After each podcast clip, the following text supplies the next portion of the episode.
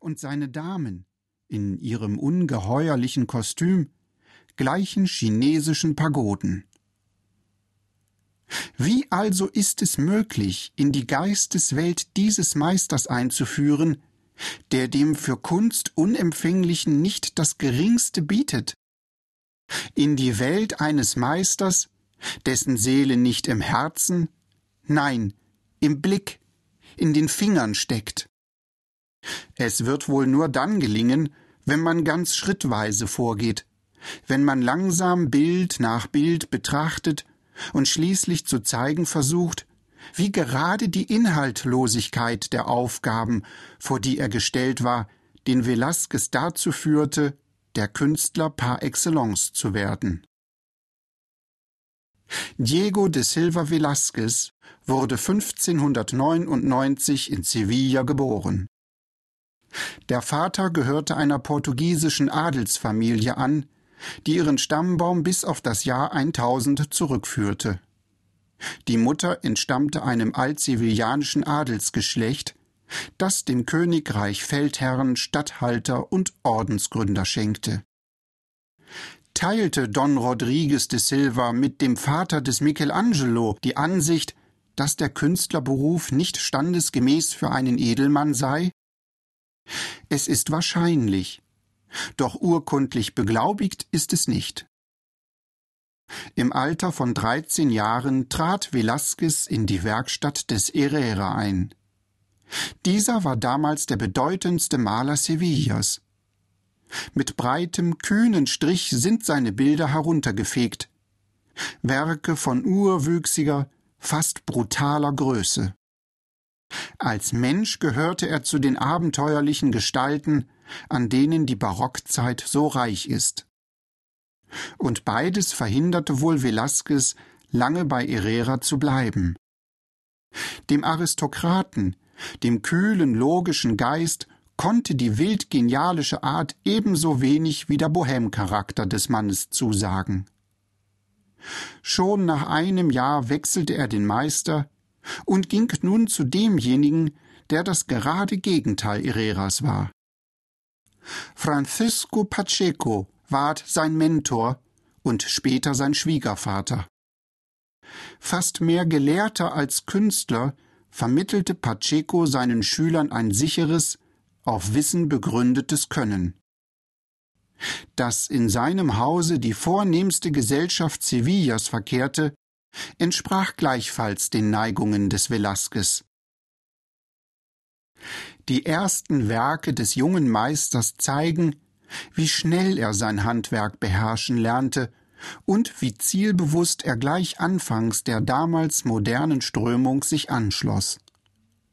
Das heißt, die Kunst der Renaissance in allen Ländern Europas war in schablonenhaften Idealismus, in eine geistlose Nachahmung der Klassiker ausgelaufen. In allen Bildern kehren die nämlichen, verallgemeinerten Formen, die gleichen typischen Gesichter, dieselben zeitlosen Gewänder, die gleichen edlen Gebärden in ermüdender Klischeeschönheit wieder. Darauf folgte jene Gegenströmung, die nach Zeiten des Epigonentums immer einsetzt. Man hatte die Natur verkünstelt. Es war Zeit, die Kunst zu naturalisieren. Markige Wahrheit tritt an die Stelle der verschönernden Retuschen. Für die Heiligen lässt man arme Kerle mit ausgearbeiteten Formen und verwitterten Gesichtern Modell sitzen. Maria, die Himmelskönigin, wird zur einfachen Bäuerin. Das verschiedenste Beiwerk, das die Meister des Cinquecento in ihrem Streben nach dem Edlen nie geduldet hätten, Früchte, Vögel, Fische, Ziegen, Töpfe und Strohbündel, häuft man neben den Gestalten zu ganzen Stillleben an. Ja, nachdem man einmal mit der Lehre von der Hässlichkeit der Natur gebrochen und an die Stelle der akademischen Heiligen Menschen von Fleisch und Blut gesetzt hatte, schienen die Wesen, die gut genug waren, das Gewand von Aposteln und Märtyrern anzuziehen, auch schön genug, um ihrer selbst willen gemalt zu werden. So sondert sich das Volksstück von der religiösen Malerei ab. Landsknechte, Zigeuner und Dirnen, blinde alte Bettler und Leierspieler, Fischverkäufer, Hökerinnen, Köchinnen und Küchenbuben werden in lebensgroßen Darstellungen vorgeführt. Blanke Messingmörser und glänzendes Kupfergeschirr, Teller, Waffen, Kannen und Strohkörbe ergeben neben den Gestalten schöne tonige Harmonien. Nachdem man vorher im Banne des plastischen Ideals gestanden, empfindet man jetzt die Wollust der Malerei, kann sich nicht genug tun, fette, saftige Farben zu mischen und mit markigem Pinsel die Lichter aufzusetzen. In diesem Sinne arbeiteten in Italien Caravaggio und Ribera.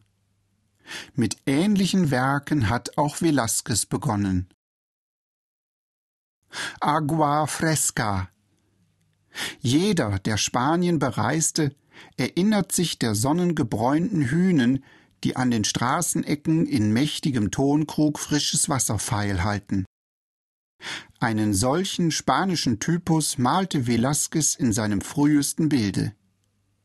Ein Mann mit scharfen, wie in Erz gegossenen Zügen, verkauft an zwei Knaben Wasser. Der braune Kittel, die weißen Hemdärmel, der rötliche Krug und der braungelbe Tisch sind auf einen sonoren Akkord gestimmt. Die beiden folgenden Bilder, das eine gleich dem Wasserverkäufer in Apsley House, das andere in der Sammlung Cook in Richmond, sind Küchenstücke. Das erste zeigt einen jungen Menschen, der eine braune Schale an den Mund setzt, während sein Gefährte auf dem Küchentische schläft. Auf dem andern steht eine alte Frau mit dem Rührlöffel neben dem Feuer, wo Eier schmoren. Messingmörser, Teller, Flaschen, Strohkörbe und Melonen sind auch hier rings zu tonigen Stillleben angeordnet.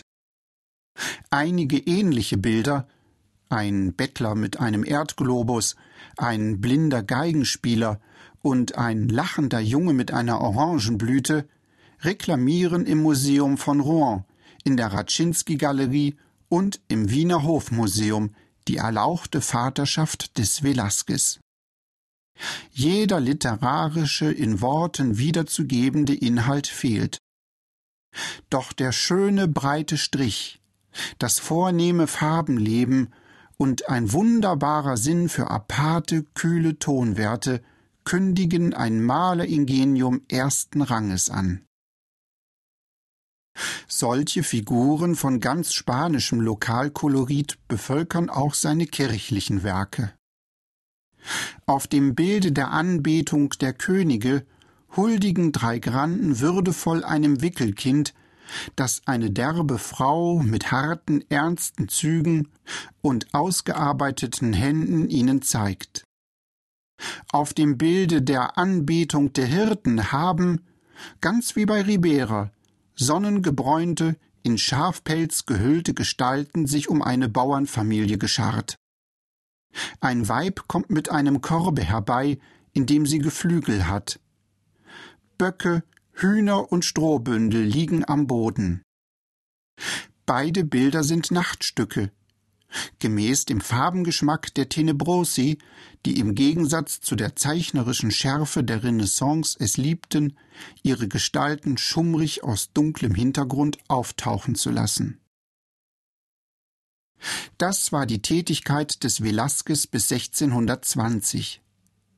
Er wäre in Sevilla wohl ein Kirchenmaler wie Zurbaran und Alonso Cano geworden.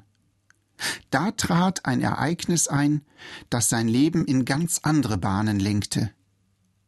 Am 31. März 1621 starb König Philipp III. Sein Nachfolger, der junge Philipp IV., umgab sich mit neuen Menschen. An die Stelle des Herzogs von Lerma trat als Premierminister der Graf Olivares. Alle Ämter bei Hof, in der Diplomatie, der Armee und Verwaltung wurden neu besetzt. Und dieser Regimewechsel war auch für die Künstler wichtig. Denn seit den Tagen Karls V. hatten die spanischen Habsburger